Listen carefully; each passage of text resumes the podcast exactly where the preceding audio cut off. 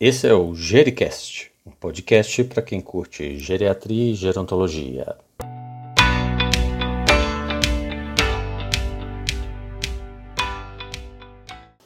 Olá, aqui quem vos fala é Estevão Vale, eu sou médico geriatra e fundador da Mais Recenta Saúde.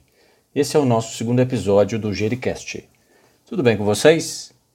Muita gente que convive ou já conviveu com especialistas em geriatria e gerontologia Repara como essas pessoas gostam muito de escalas. Parece algum tipo de tara ou mania. A escala para todos os gostos e todos os assuntos possíveis. Podem estar certos, seja qual for o tema que você queira estudar sobre pacientes idosos, há alguma escala ou teste disponível para mensurá-lo. Então, queria trazer aqui a discussão sobre três conceitos importantes que estão no cerne de qualquer questionário, qualquer escala, que são os conceitos de diagnóstico, prognóstico e rastreamento.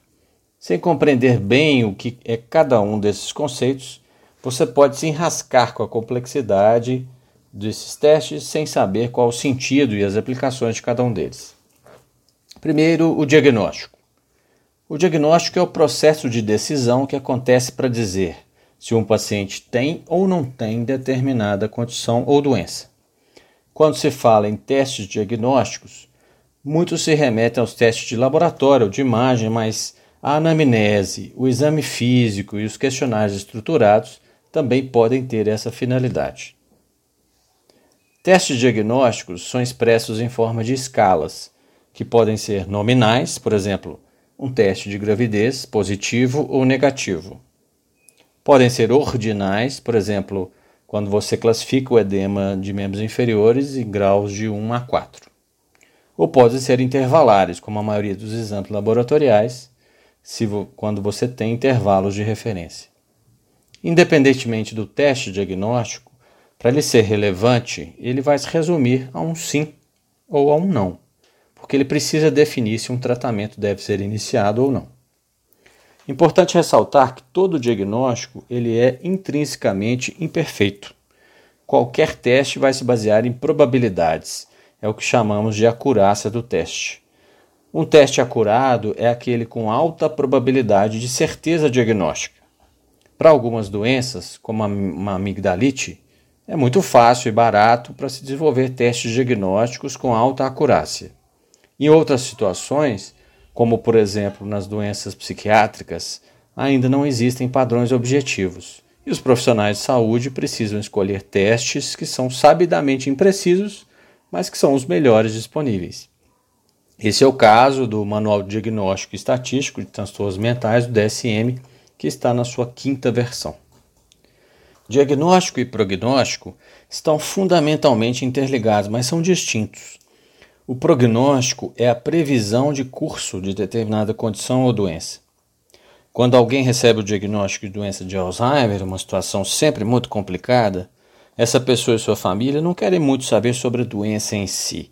O que eles querem saber é o que vai acontecer daqui para frente, daqui desse momento do diagnóstico em diante. E como vocês podem imaginar, prever o futuro é sempre uma tarefa muito complicada e mais uma vez incerta, mas tem que ser feita da melhor forma possível. Para saber sobre prognóstico, os estudos reúnem indivíduos com características comuns e vão acompanhá-los por longo tempo e aí aferir os desfechos, que podem ser internações, pode ser a perda funcional, sofrimento ou morte. Fatores que aumentam o risco de determinado desfecho em pessoas doentes são chamados fatores prognósticos. Aí vocês podem notar uma pequena diferença entre fator de risco e fator prognóstico. O fator de risco ele antecede o desenvolvimento da doença. Já o fator prognóstico, ele aponta o curso da doença em direção ao futuro.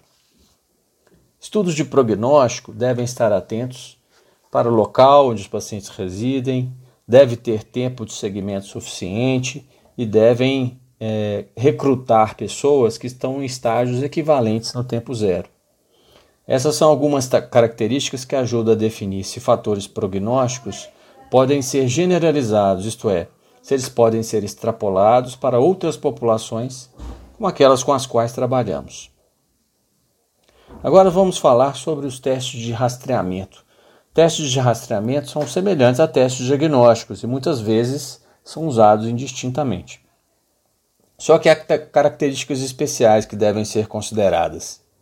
A ideia de que é, qualquer rastreamento é que você possa encontrar precocemente doenças e que essas doenças tenham intervenções para que mitigue-se ou que se cure esses problemas. Isso significa buscar a doença em pessoas muitas vezes sem qualquer manifestação clínica. Para encontrar um bom teste de rastreamento, alguns elementos são fundamentais. Primeiro, a própria natureza da busca de uma doença em pessoas assintomáticas significa que a prevalência dessa doença é baixa, mesmo em grupos de alto risco. Um bom teste de rastreamento precisa, portanto, ter alta sensibilidade para não deixar passar os poucos casos de doença que estão presentes. Segundo, os testes precisam ser simples, de baixo custo, idealmente sem qualquer preparo, que seja rápido. Como são testes que vão impactar num grande contingente de pessoas, a sua execuibilidade tem que ser considerada. Terceiro, deve ser um teste seguro, que tenha baixa incidência de eventos adversos.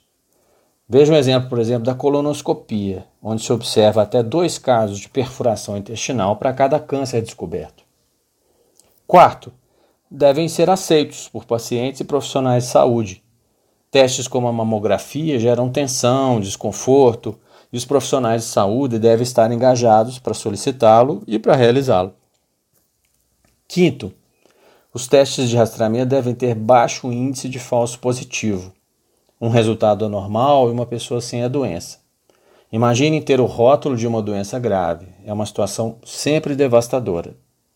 Sexto, devem limitar o sobrediagnóstico, que é a detecção da doença com evolução lenta, a doença que não traria repercussões à vida dessa pessoa e cujo tratamento pode até trazer prejuízos.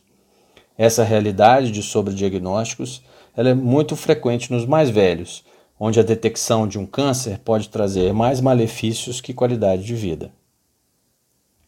As etapas de diagnóstico, rastreamento e de se fazer prognóstico são muito frequentes na geriatria e na gerontologia.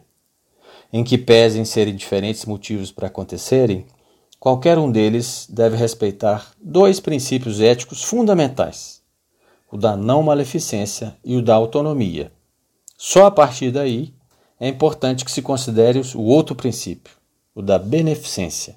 De acordo com esse princípio, nenhum componente, seja de diagnóstico, seja de prognóstico, seja de rastreamento, deve ser realizado se não proporcionar benefícios evidentes para a saúde dos pacientes.